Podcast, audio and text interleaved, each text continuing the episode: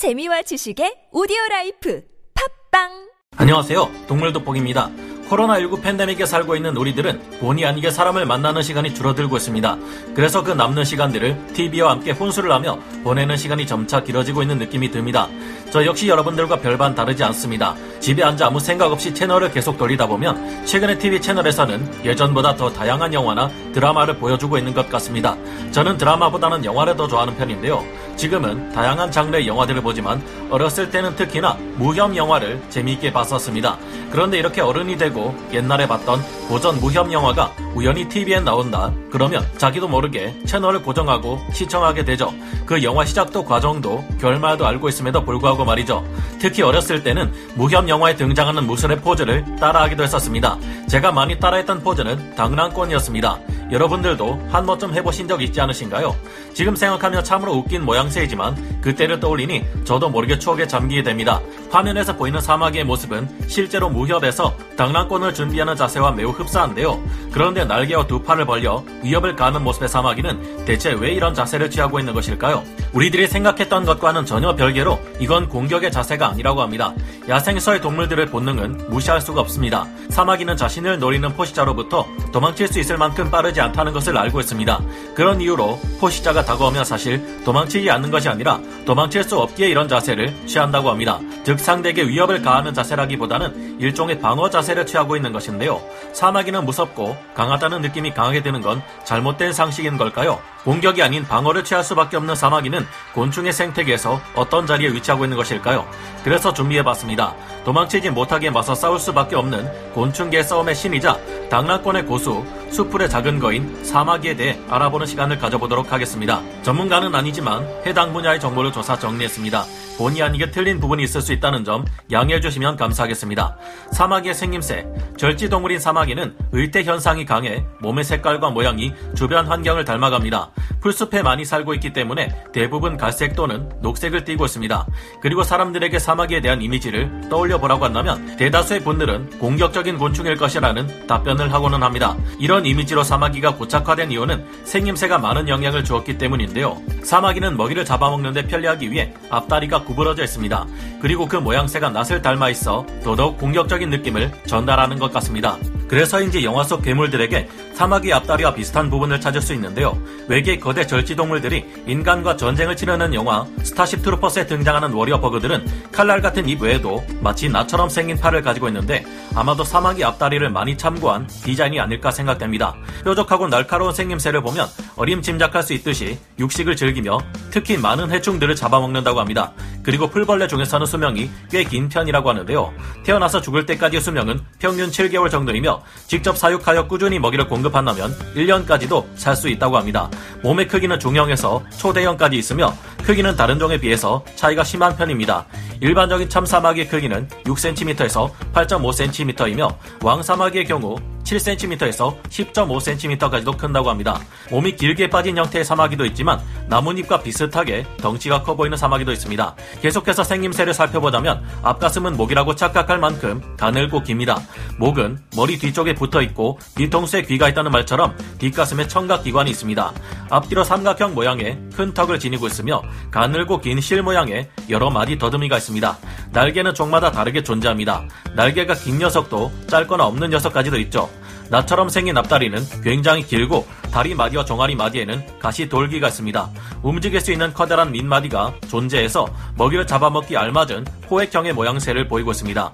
사마귀의 생태 사마귀의 알주머니는 거품 같은 분비물을 내뱉어 붙인 상태로 만들어지며 그 안에 알을 낳는다고 하는데요.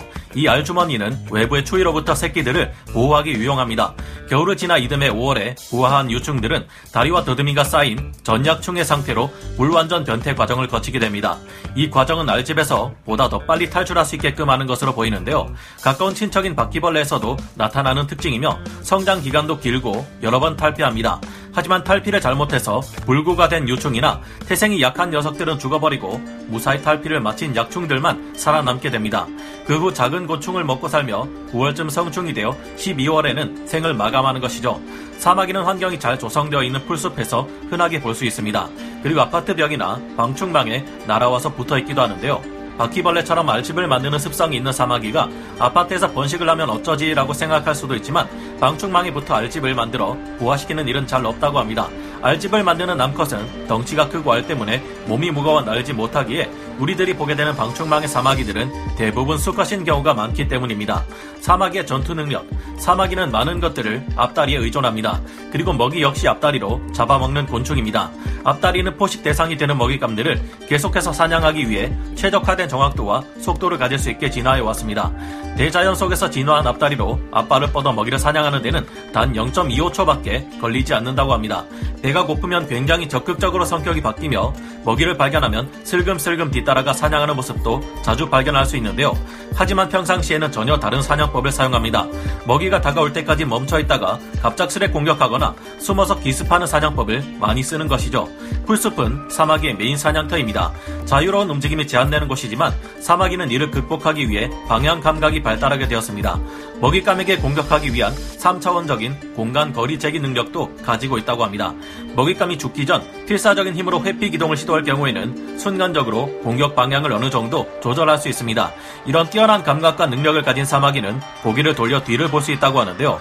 실제로 나뭇가지나 풀에 가만히 앉아있는 사마귀를 잡으러 뒤에서 다가가더라도 들킬 수밖에 없게 되는 것이죠.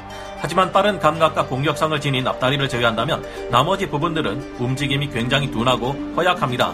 움직임이 둔하다고는 하지만 수컷과 같이 가벼운 놈은 비교적 민첩하게 날아서 도망치는 정도는 가능하다고 하는데요. 애석하게도 아르벤 암컷 사마귀는 다른 포식자에게 노출되는 순간 도망치지 못하고 좋은 영양분이 되어버리고 만다고 합니다. 사마귀의 먹이 사슬. 사마귀의 식탐은 곤충 몇 마리를 잡아서 곤충 채집함에 두면 쉽게 확인할 수 있습니다. 잠자리나 나비, 메뚜기와 같은 다른 곤충들과 같은 공간에 두면 다음날엔 사마귀밖에 보이지 않죠. 여름철에 매미 소리가 좀 이상해진다 싶으면 사마귀를 떠올리시면 될 겁니다. 그때는 매미를 잡아먹고 있는 사마귀를 현실에서 볼 수도 있습니다. 왕사마귀와 같이 큰 대형종 사마귀는 공격성이 강해서 어느 정도 크기 이하에 움직이는 것들은 모두 먹이로 간주합니다. 사마귀는 한 번 잡으면 커다란 먹이도 파먹을 수 있을 정도로 굉장히 강하고 촘촘한 가시가 나 있는 앞다리가 있습니다. 그렇기 때문에 크기가 비슷한 개구리나 도마뱀, 쥐, 심지어 벌새나 소형 뱀 등의 척추동물도 사냥이 가능하다고 합니다. 드물게 물가에서 물고기를 잡아먹는다는 학계의 설도 있다고 하는데요. 그렇지만 제 아무리 강한 사마귀여도 유충 시기에는 자신을 보호할 수 있는 수단은 의태, 즉 자신의 몸을 풀숲에 숨기는 방법뿐입니다. 그러니 천적에게 들키게 된다면 처참하게 뜯어 먹힐 수밖에 없을 겁니다. 겁이 많은 놈들은 점프를 해서 도망도 쳐보고 살기 위한 처절한 저항을 합니다. 안타깝지만 사마귀를 공격하는 먹이 사슬의 상위 포식자들에게 있어서는 무의미한 발버둥일 뿐이죠. 장수 말벌이나 왕바다리 같은 말벌류나 육식성 여치류에게 사마귀는 그저 먹잇감에 불과합니다. 곤충 이외에도 대형 거미나 진해, 전갈과 같은 동물들에게 잡아먹히기도 하고 고양이나 너구리쯤 되는 포식자라면 사마귀는 그저 간식거리일 뿐인 셈이죠. 사마귀, 그들만의 하드코어한 번식, 사마귀의 번식 방법에 대한 이야기를 빼놓자면 섭섭할 수 있게 준비해봤습니다. 번식기대 암컷 사마귀는 모든 움직이는 곤충을 먹잇감으로 생각합니다.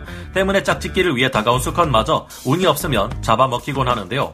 교미 도중 수컷 사마귀가 살해당하는 이유는 오래전부터 사람들의 의문점이었습니다. 그런 만큼 여러 가설과 실험 결과가 존재하는데요. 최근 밝혀진 바로는 수컷의 희생으로 암컷이 많은 양분을 섭취하게 된다면 낳는 알의 양이 많아진다고 합니다. 가끔 암컷에게 희생되지 않고 살아남은 수컷들도 있으며 운이 좋으면 번식 과정 중 몇 번이나 도망치는 경우도 있는데요. 이럴 경우 수컷 사마귀는 또 다른 암컷들과의 교미가 가능합니다. 그래서 암컷에게 잡아먹힐 때보다 알의 양이 상대적으로 더 많아지기 때문에 더 많은 자손을 남길 수 있다고 합니다. 이렇게 본능에 충실한 사마귀는 가을이 무르익을 즈음 우리 주변에서 많이 볼 수 있는데요. 오늘 이렇게 사마귀에 대해 알게 된 김에 맛있는 음식에 술을 곁들이며 사마귀의 무술 당랑권을 다룬 영화를 보며 하루를 마감해 보는 것은 어떨까요? 그럼 오늘 동물 돋보기 여기서 마치고요. 다음 시간에 다시 돌아오겠습니다. 감사합니다. 영상을 재밌게 보셨다면 구독, 좋아요, 알림 설정 부탁드리겠습니다.